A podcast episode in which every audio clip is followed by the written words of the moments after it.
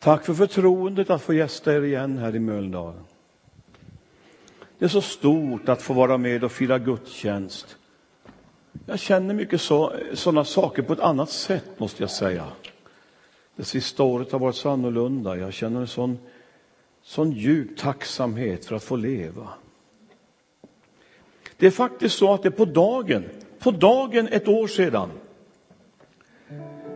då jag åkte ambulans till, eh, till akuten och sedan till intensivvårdsavdelningen. Och de kunde inte mäta upp något blodtryck och det var, eh, det var verkligen eh, kamp på liv och död. Dygn efter dygn, så var det. Det säger mina läkare. Jag har en läkare som jag fortfarande går till regelbundet. Hon sa för ett tag sedan, du måste förstå. Så gjorde hon som söndagsskollärarna gör kanske då man sjunger Det lilla ljus jag har. Du måste förstå, sa hon, på betald läkartid alltså, på regionssjukhuset i Örebro. Du måste förstå att det var någon som ville att du skulle leva. tycker jag är ett starkt vittnesbörd. Jag hade det gott i min respirator. Och jag säger som en ungdomskompis då han ringde till mig. Han hade varit, eh, legat medvetslös nio dygn och det var tufft. Då ringde han till mig och sa, jag tänkte bara berätta för dig att det vi har försökt predika som vi var tonårspojkar, det är på riktigt. Men nu ska jag berätta något lite vackert. Då jag vaknade till, väldigt omtöcknad, jag visste ju inte var jag befann mig. Jag var vaken några minuter, sen var jag borta igen. Men vet ni vad det var som väckte mig?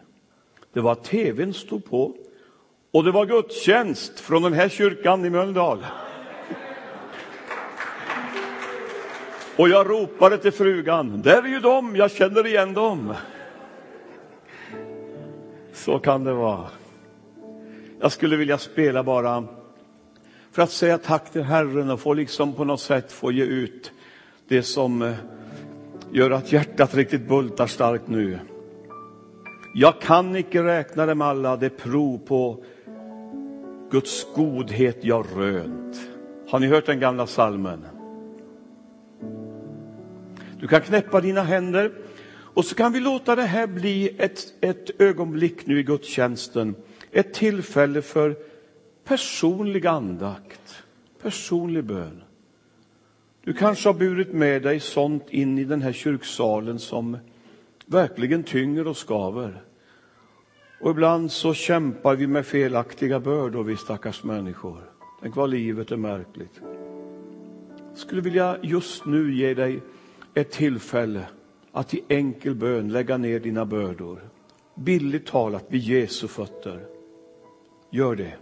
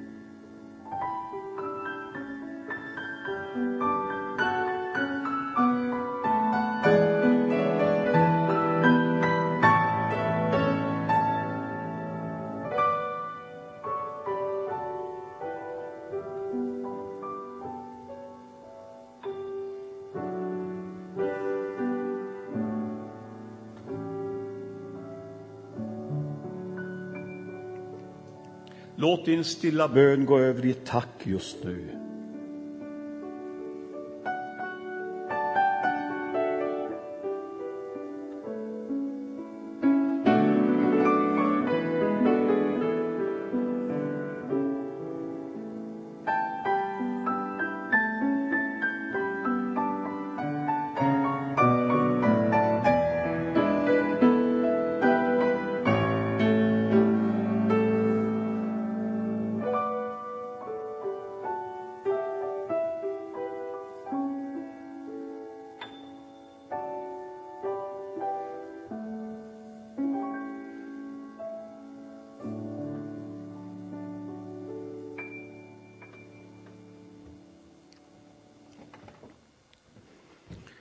Vi dröjer lite grann i bön. Herre, från djupet av mitt hjärta vill jag tacka dig. Tack för dagen då du stod i min väg och kallade mig in i din närhet. Och jag kan inte påstå att det var jag som fann. Det var du som letade rätt på mig. Din kärlek fann vägen fram. Du slog dina armar omkring mig. Du lyfte mig upp, du förvandlade mitt liv. Herre, jag tackar dig för livet jag fått leva i din gemenskap. Tack för alla vittnesbörd om din omsorg, om hur god du är. Tack, Herre, att jag får förkunna ditt ord och jag får veta att det är fyllt av liv och kraft. En kraft som kan totalt förvandla ett människoliv. Nu tackar jag dig, Herre, för var och en som har kommit till Pingstkyrkan ikväll. Det är bara du som vet om tankar som ryms i våra hjärtan. Du vet om oro, Herre. Du vet om kamp vi kämpar, ibland en ojämn kamp. Du vet om någon som känner sig så ensam och utlämnad och som tycker ingen kan förstå hur jag har det. Herre, tack att du är här. Tack för en atmosfär mättad av din kärlek. Kom och rör vid oss var och en. Jag ber, Herre, att jag skulle få via datorn, via telefonen, kanske via brev den närmaste veckan vittnesbörd från Mölndal som bekräftade att då vi samlades i ditt namn, då var du mitt ibland oss. Hjälp mig att tala ditt ord några flyende minuter på ett rätt och värdigt sätt så att bara ditt namn blir ärat. Amen. Jag känner så starkt på, på mina resor nu i Sverige och Norden att jag vill uppmuntra i synnerhet alla unga kristna jag träffar på.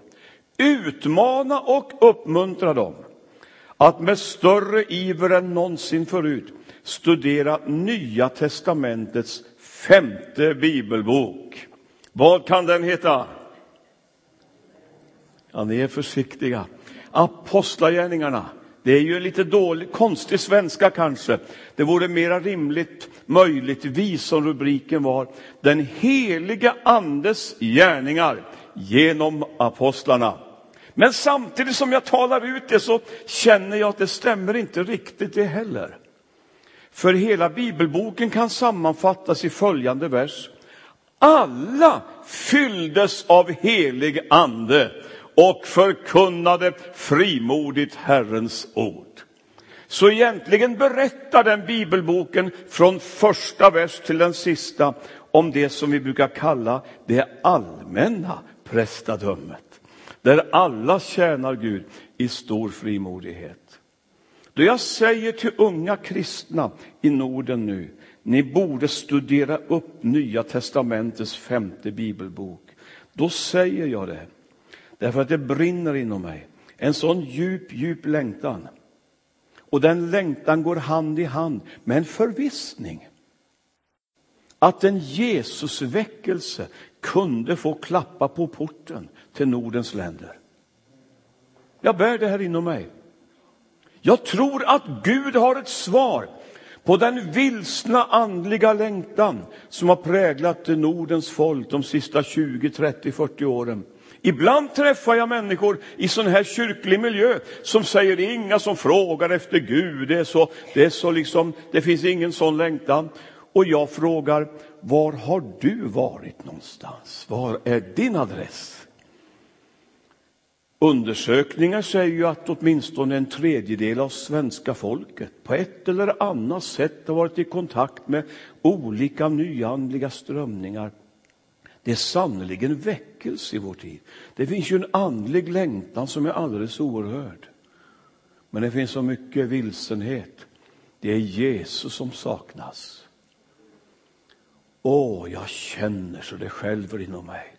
Guds församling måste en gång till förstå sin kallelse och i en förnyad överlåtelse våga resa sig upp i den heliga Andes kraft för att måla bilden av Jesus och ge vår samtid en verkligt ärlig chans att få tag i evangeliet och frälsningen. Det var en kille, han är 21 år, han sa till mig, han är ute tre kvällar i veckan. De har pannkakskyrka och lite annat trevligt ute på torgen. Och han har kommit in i det här som jag minns från min ungdomstid och det var Jesusrörelse. Han har kommit in i det att det är så naturligt att berätta om sin tro. Och fråga människor, inte på ett påfluget sätt utan vänligt. Får jag be en bön för dig? Jag är kristen och jag tror på bön. Och jag vet vilken tuff stad han lever i, men han säger till mig att nio av tio är positiva och säger ja tack gärna. Och många tar tag i, i, i jackeärmen på mig efteråt och håller kvar, håller kvar mina händer. Och människor kan gråta mitt ute på torget och säger glöm inte mig då du ber. Det är Sverige nu. Och då känner jag, jag känner, jag måste få säga till alla unga kristna, studera apostlagärningarna och börja ana vad det är för liv du är kallad att leva. Man skulle kunna sammanfatta den bibelboken i en mening. Följande.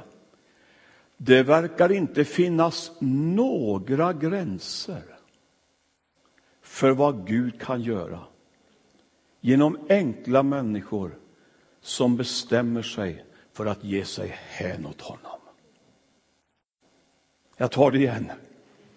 Det verkar inte finnas några gränser för vad Gud kan göra genom enkla människor som bestämmer sig för att ge sig hän åt honom. Det verkar inte finnas några gränser. Nej, istället kan man säga var de rör sig spränger de gränser. Det är ju så hela tiden. Var de går, var de är, så är de med och liksom spränger gränser och skapar nya utrymmen och möjligheter för Guds rikes kraft att bryta igenom till livsförvandling och frälsning för människor. Jag kan gråta, sa jag åt sången, jag kan gråta när jag läser apostlagärningarna. Och jag känner liksom hur renhjärtade dessa enkla Jesuslärjungar är. Hur enkel deras tro är. Hur Jesuscentrerade de är. Det är så avskalat och rent. Det är bara Jesus från början till slut. De förkunnar Kristus för folket. De är så villiga att offra, att lida om det behövs att dö för det namnets skull. Och Gud hittar det instrument han kan spela på. Det är genombrott. Bryt ny mark, står det hos en profet i Gamla testamentet. Det passar som en överskrift till apostlagärningarna. Man kan inte säga att de, att de sysslade med uppehållande verksamhet. Har ni hört uttrycket? Det var liksom inte på den nivån. Ja, vi ska väl ha lite uppehållande verksamhet. Man har fått nycklarna. Det är ju alldeles tydligt. De har fått nycklar till att frigöra Jesus namnets kraft. Det är så oerhört. Och Jesus väckelsen bryter fram. Nu ska jag läsa en text från Apostlagärningarna som berättar om hur en stad kom under Guds andes beröring. Vill ni höra det? Kan ni blunda lite när jag läser och se Mölndal framför er? Skulle önska det. Jag läser, jag läser om en världsmetropol med mycket internationellt klimat. Efesus heter staden. Där finns mycket okulta strömningar, mycket av andligt sökande, andlig längtan på villospår. Men rakt in i den här stora världsstaden bryter evangeliet igenom. Jag läser. Medan Apollos var i Korint kom Paulus ner till Efesus efter att ha rest genom inlandet. Där träffade han några lärjungar och han frågade dem Tog ni emot den helige ande när ni kom till tro? Frågar pastorer så nu för tiden.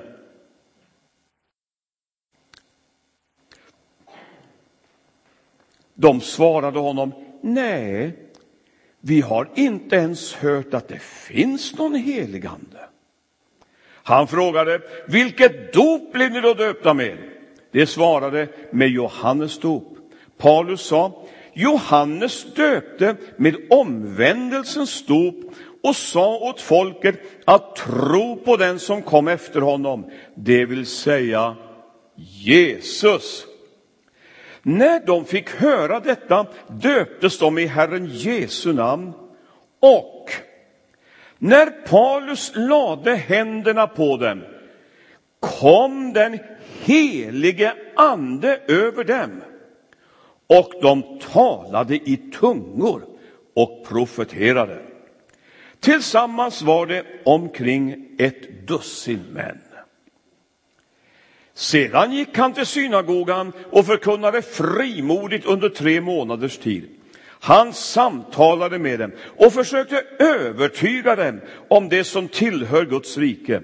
Men några förhärdade sig och ville inte tro, utan talade illa om vägen inför hela församlingen. Då lämnade han dem och tog lärjungarna med sig och höll sedan samtal varje dag i Tyrannos hörsal.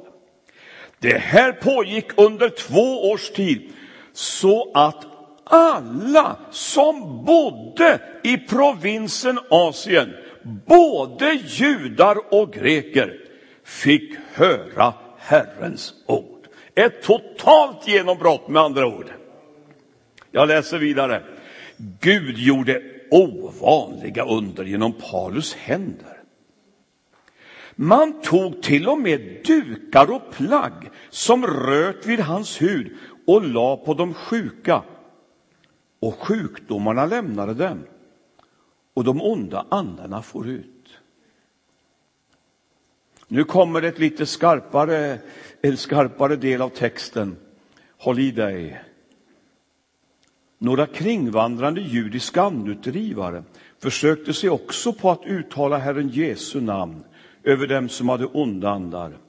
De sa, jag besvär er vid den Jesus som Paulus predikar.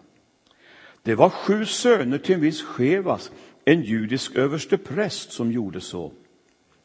Men den onda anden svarade, Jesus känner jag och Paulus vet jag vem det är.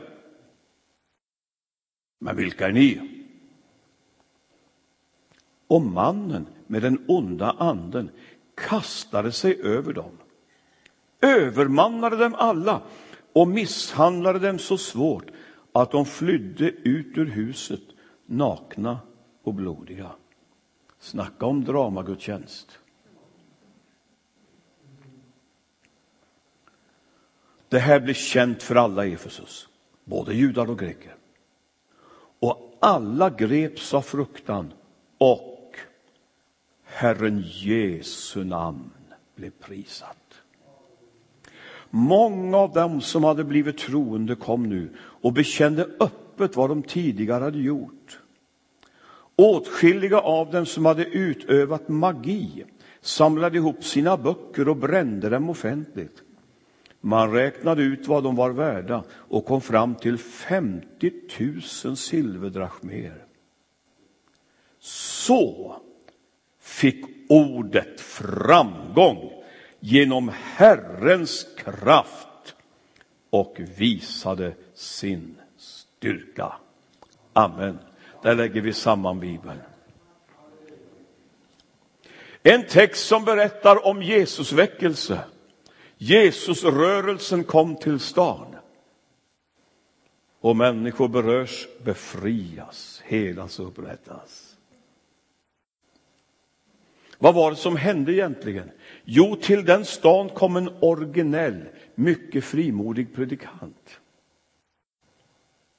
Och då han hör sig för så, så får han kontakt med en liten nybildad kristen församling Ungefär ett dussin män står det att det var.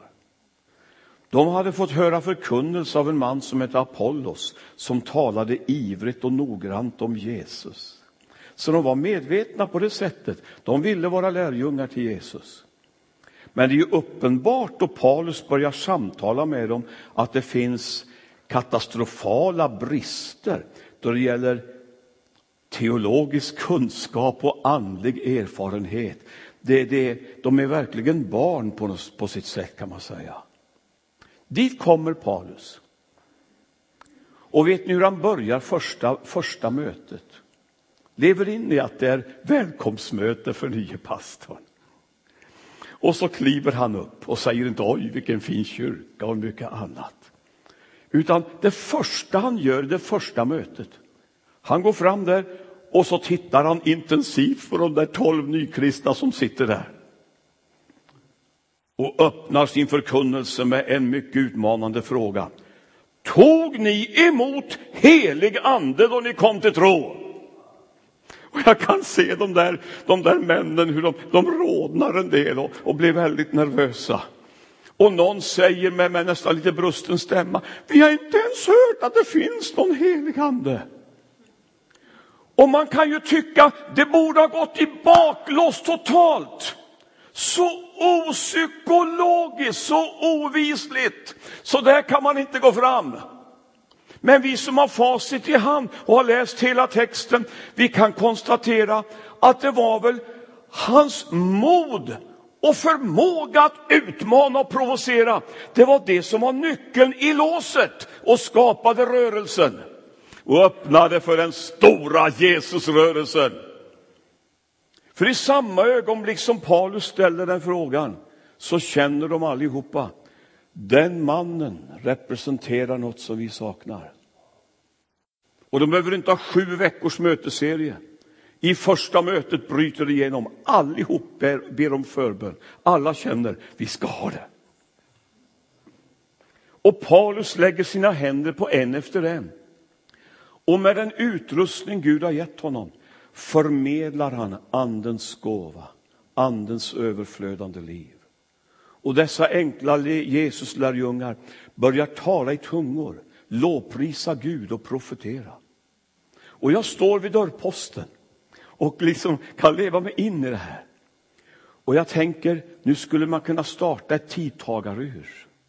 Om inget stör det här skedet, då är det bara en tidsfråga innan storstaden Efesus är i gungning. Nyckeln har satts i låset till ett andligt skeende. Det här säger mig att all andlig väckelse den föds i hjärtat av den kristna gemenskapen. Var annars? Och det blir också väldigt tydligt att väckelse har med den heliga ande att göra. Är det någon som säger emot mig? Du får göra det om du vill. Det blir alldeles tydligt i en sån text. Väckelse har med den heliga ande att göra. Och jag tror vi skulle kunna spetsa till det ännu mer och säga väckelse är andeutgjutelse.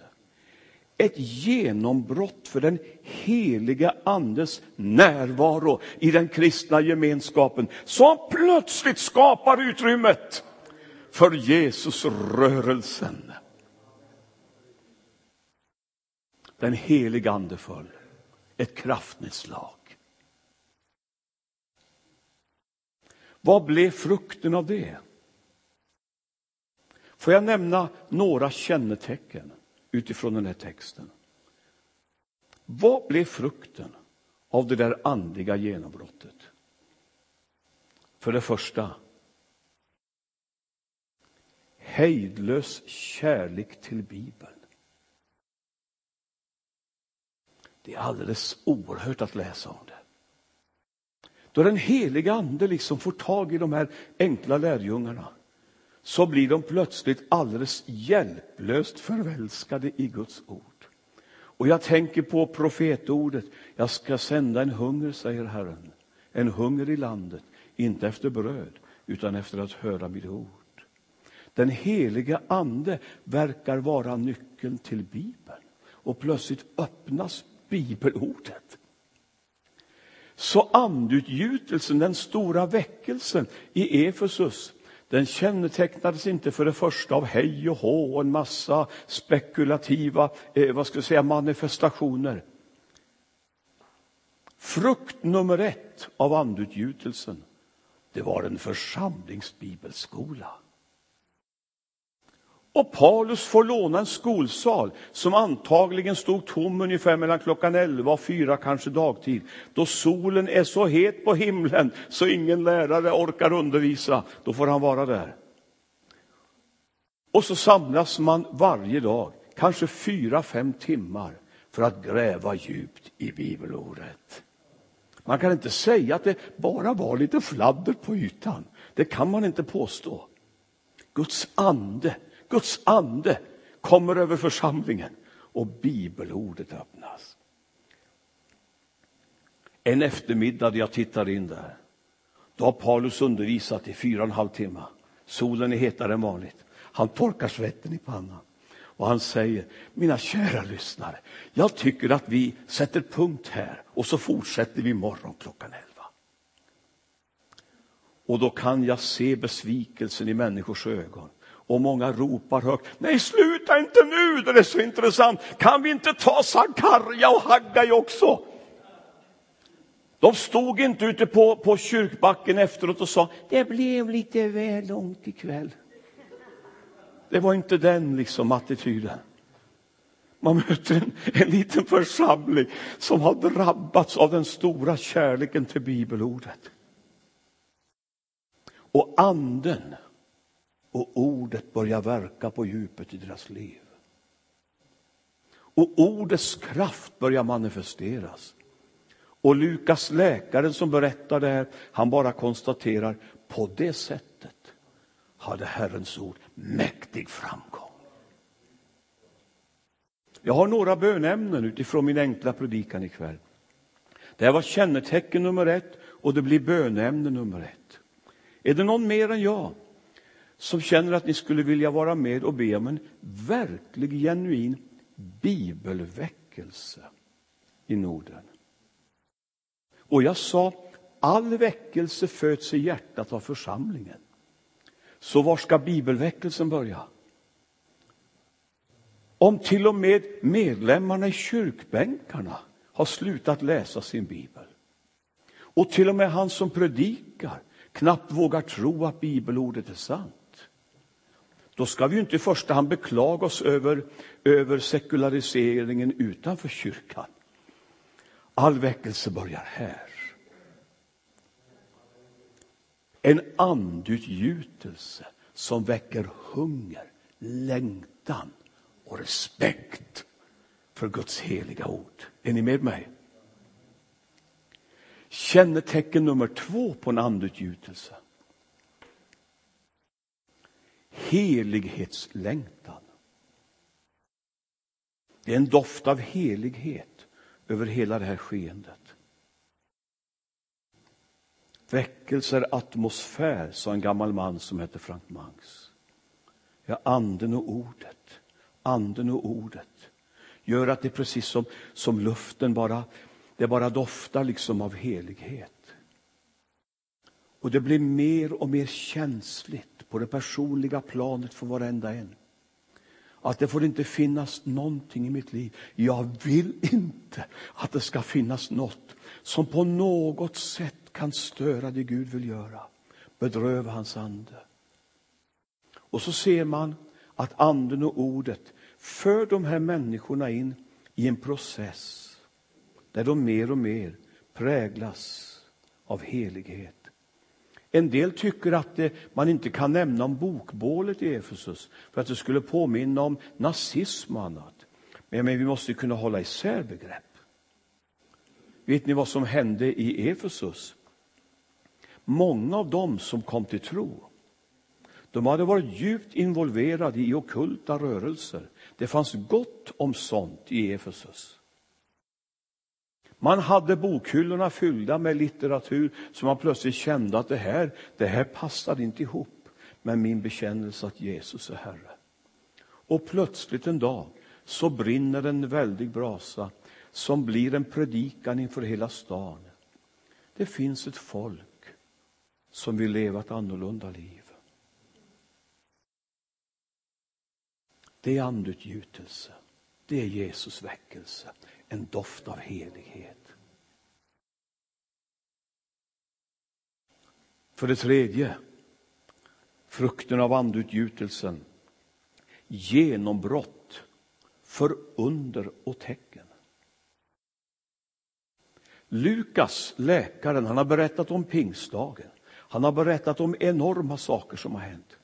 Men då han kommer till Efesus och ska liksom skriva ett referat, då känns det som han kippar efter andan. Och han säger, här var det under och tecken av inte vanligt slag. Det är någonting extraordinärt på det området som präglar den här Jesusrörelsen i Efesus. Och då tänker jag, det var ju Guds specialdesignade svar på situationen i staden och bland folket. Det var en förståsigpåare som, som blev irriterad på mitt sätt att predika. Och jag hade talat över den här texten och han sa att det borde till och med du begripa att, eh, att vi, vi har ingen rätt att i vår kontext, som han sa så, så lärt och fint, i vår kontext och vår situation, vi har ingen rätt att förvänta oss den typen av genombrott för evangeliet. Han menar liksom att det, det hör till den tiden. Och han menar att det var en sån, en sån svalg liksom mellan Efesus och vår situationen i våra städer. Och jag sa att jag håller inte med dig. Då jag lite grann började skrapa på ytan och, och försöka sätta mig in i situationen var i Efesus och de andra städerna där, då tycker jag det är ganska lätt att dra paralleller både till Stockholm och Helsingfors. Det finns väldigt mycket likheter. Men i detta internationella klimat, med all denna, detta andliga utbud, där bara det ryter igenom för Guds rike. En annan sa till mig, det fattar du väl, sa han, att orsaken till att det kunde bli sån väckelse på 1800-talet, det var att alla kunde katekesen. Och jag menar inte att förringa det, men jag bara frågar, hur många kunde katekesen i Efesus? Ibland grekerna till exempel. Alltså vi bara försvarar oss hela tiden för att ingenting händer. Och jag tycker det är en sån konstig attityd. Vi borde väl gråta och bedja istället för att sätta upp försvarssköldar. Det är helt naturligt att inget sker. Men det konstiga är, du som är missionsman, om man studerar världen idag, så tycker jag mig se att områden i vår värld där Guds rike går fram allra starkast, det är bland människor som förut aldrig har hört evangeliet. De hör det för första gången och tar emot det och blir förvandlade. Vi kan inte förvänta oss det som hände i Efesus. Ja, jag sa till honom, då, då har jag det jobbigt om jag ska ta in det du säger. För att det är det här jag lever med dag och natt. Och jag tror mig ha upplevt att det är Gud som har lagt över mitt liv. Jag reser runt i Norden och jag säger Gud, visa mig städerna och platserna där vi kunde få se de här kraftnedslagen nu. De där totala genombrotten, genomslagen för evangeliets kraft. Och nyckeln i Efesus, det var under och tecken av inte vanligt slag. Och jag tänker på situationen i Sverige. Jag var i Dalarna förra veckan. Jag har en god vän som har kartlagt Sverige då det gäller nyandliga rörelser och allt sånt. Och jag var i ett område där det, liksom det var röda ränder och prickar överallt. Och jag tänkte, det här, det är strategisk bön att be om under och tecken. Så det får gå rapporter rakt in i djupa nyandliga nätverk om att vi tillbeder en levande Gud. Det är min djupa övertygelse. Och därför tror jag, om vi ska börja i ärläget, det bör man väl göra, så tror jag att vi skulle behöva i kristenheten be om ett helande så att vi på nytt igen kunde få stå i helandets tjänst. Det har funnits övertoner och övertro och väldiga proklamationer utan täckning ibland som har skapat bränd mark. Vi behöver be om ett helande. Så vi är på e- en gång till liksom drabbas av längtan, inte bara rädsla och fruktan, utan vild längtan att få se de där gåvorna i funktion. Vi vill se ditt rike komma. Under och tecken av inte vanligt slag. Orkar ni lite till?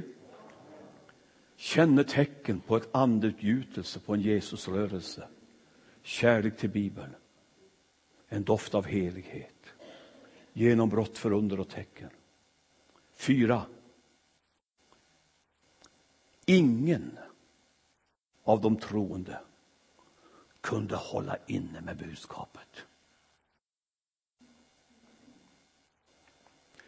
Under två år så är genomslaget så oerhört så att hela provinsen Asien jag menar, jag tror ju inte att Lukas ljuger. Så på det sättet hanterar jag inte bibelordet. Han säger att alla i provinsen Asien har fått höra evangeliet. Hur gick det till? Hade de starka, stora högtalare uppe på taket på bilarna och åkte runt? Eller hade de någon, någon väldig när-tv-sändare? Hur gick det till? Hade de stora annonser? Vad var det de gjorde? De samlas till, till egentligen små enkla bibelstudier. Och man konstaterar, det räckte för att hela provinsen skulle få tag i evangeliet. Det finns ju bara en förklaring på det, om du tänker lite logiskt. Det finns bara en förklaring. Den heliga andes genombrott i de kristnas liv har gjort dem varenda en till levande bandspelare. Så de sitter inte och tänker på sommarstugan när de lyssnar på predikan, utan Guds ord är så levande, tar tag i dem! Och de hinner inte utanför dörren till lärosalen, för det bara liksom trycker på, jag måste få ge vidare det jag själv har fått som gåva. Och från kvarter till kvarter går budskapet vidare. Och Guds ord har mäktig framgång. Och den femte saken jag vill nämna, kännetecken på en andutgjutelse. Det är inte så lätt att tala om. Kännetecken på en sann Jesusväckelse. Kamp och konfrontation.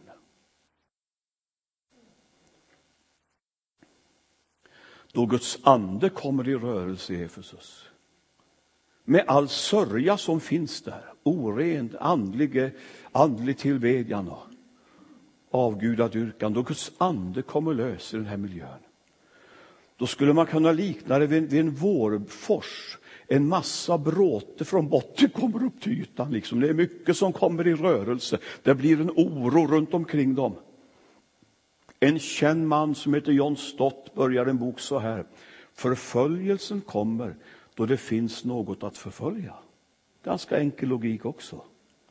Då Guds ande på ett mera tydligt sätt börjar verka, då blir det också, det konfronterade, det som inte är för Guds rike. Och vi ser det i Efesus. Det tar inte många timmar och dagar efter det där andliga genombrottet förrän pastorn själv är hotad till livet. Och förföljelsen är ett faktum. Och sen börjar alla möjliga saker ske. Och här berättas det i texten om en, ett möte, det kanske var ett söndagsmöte. Hela församlingen är samlad, säkert härlig atmosfär. Och plötsligt kommer det in ett helt ungdomsteam. Sju stycken. De är bröder. Och de har jättefina rekommendationer. Farsan var en känd präst och allt ser så bra ut. Och jag skulle tro att en och annan får en tår i ögat och någon tar upp en spontan applåd och, och folk säger åh det är fantastiskt hur Gud ser till behoven och skickar in de redskap som behövs nu här i väckelsen. Men så fanns det en och annan som var lite mer lyhörd och känslig och upplever en inre oro. Det är något som inte stämmer. Gåvan att skilja mellan andar. De här grabbarna stormar in för att ta över, ta över scenen och dominera. Och vet ni vad som händer? Till det mötet har en mycket trasig människa kommit. Och jag kan gråta när jag tänker på det. Ryktet har gått i kvarteren. Och så plötsligt har en stackars trasig människa som har varit under ett demoniskt ont herravälde. Det finns så mycket mörker runt omkring hela situationen. Han får höra om de här Jesusmötena. Han börjar sätta sig i rörelse mot den platsen. Säkert är det en kamp inombords, men också en, en stark känsla. Där skulle jag kunna bli fri. Och istället så blir han en lekboll i de här orena evangelisternas händer. Förstår ni vad jag säger? Så ska de använda hans tragedi och hans nödsituation för att själva göra sig märkvärdiga och bevisa sin andlighet. Plötsligt säger Gud stopp. Och det blir uppenbart för hela stan att man leker inte med heliga ting. Och de som skulle vara på styva linan och mästra och göra sig märkvärdiga med sin väldiga auktoritet, de blir avklädda in på bara kroppen. Demonen börjar tala. Tänk er vilket drama. Jesus känner jag. Vem Paulus är vet jag. Men vilka är ni? Och de hinner inte svara förrän de demoniska krafterna överfaller dem. Och de i sin tur får nakna och sargade fly från gemenskapen. Och det upprättas en gudsfruktan i staden, både innanför församlingens väggar och utanför. Och Jesu namn blev ärat. Jesusrörelse och andutgjutelse, det handlar också om konfrontation och kamp. Är vi beredda på det? Vi har blivit så ofarliga och snälla. Och det är inget fel på trivselträffar, men kristendom är mer än små rara trivselträffar. Om det ska svara mot ropet och längtan i folksjälen. Vi behöver en församling med andlig mognad och auktoritet för att stå trygga mitt i sådana här kampsituationer. Konfrontation. Ta kampen för att vara med och driva främmande herrar på flykten. Nu hade jag alltså fem bönämnen, fem punkter. Den första, en andutgjutelse som gör dig, min lyssnare, vild av hunger och längtan och kärlek efter Guds ord. Vi ber om det. Herre, jag ber om en bibelväckelse i Sverige i kyrkor och bönhus. Jag ber att alla som träder fram i kristna talarstolar ska vara präglade av en djup vördnad och respekt för ditt heliga ord. Och vi ber om den heliga Ande, hjälparen som öppnar, uppenbarar ordets sanningar. Herre, vi ber om detta. Jag ber att den här, det ska vara kännetecknande för den här församlingen. Här verkar Guds ande. Och tecken nummer ett är, här älskar folket. Guds heliga ord. Låt det ske. Bönämne nummer två. En doft av helighet. Det hör ju samman. Anden och ordet börjar plöja på djupet och beröra.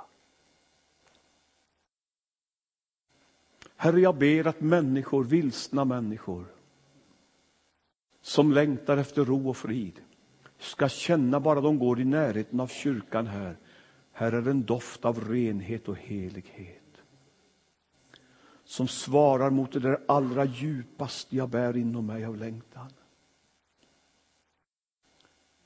Herre, låt det ske. Jag ber om gudstjänster i den här kyrkan och i kyrkor i Göteborg. Där människor till och med ska knäböja ute på trappan innan man vågar gå in och ta del.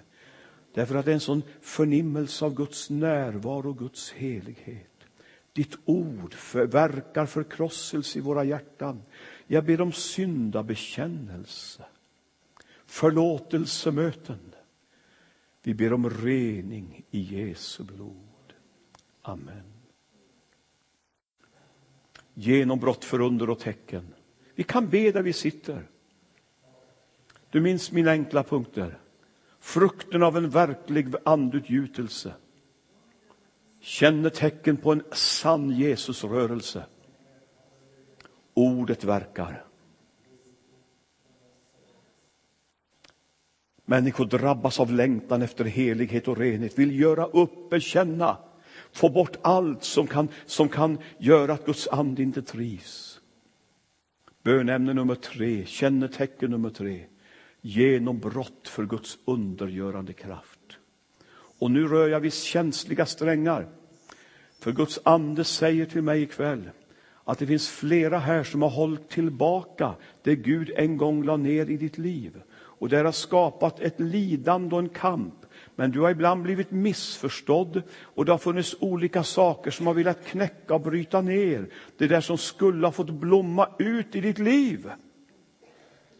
Jag vill be ikväll att du kommer loss.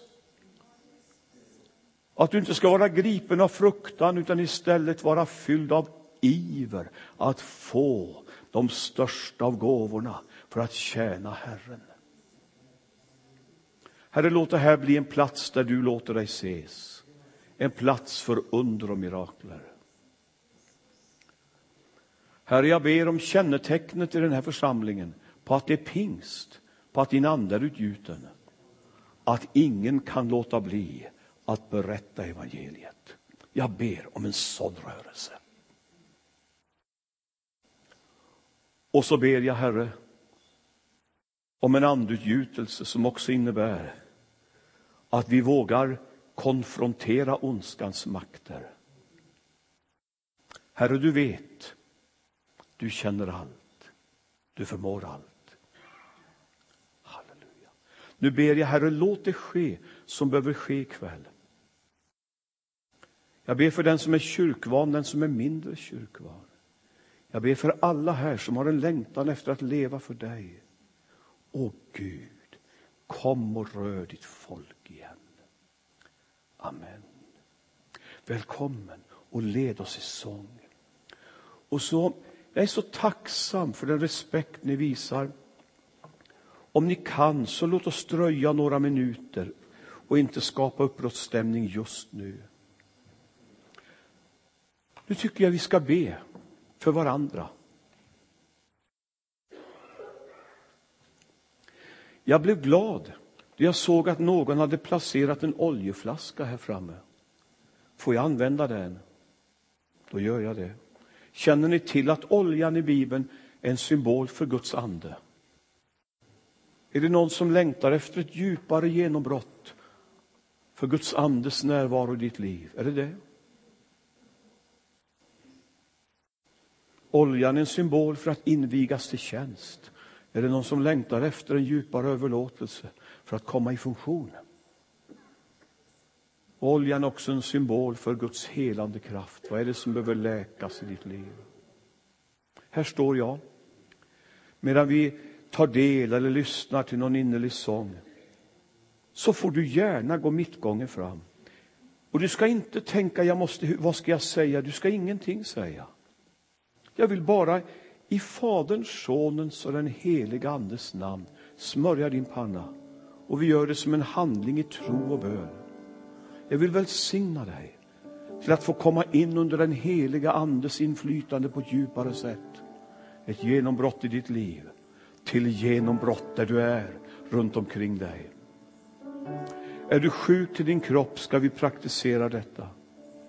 Respektfullt och varligt så vill jag bara smörja dig med olja. Och sen kan du ha blivit smord med olja, gå gärna häråt. Ni ser ljusbäraren, platsen där borta. Där kommer förebedjare från kyrkan här och spontant att komma och finnas där för att betjäna dig med handpåläggning. Välkommen du som vill vara med. Herre, låt det ske som behöver ske. Amen. Och vi ska inte stå i kö väldigt många, utan vi kommer efterhand, alla som vill vara med.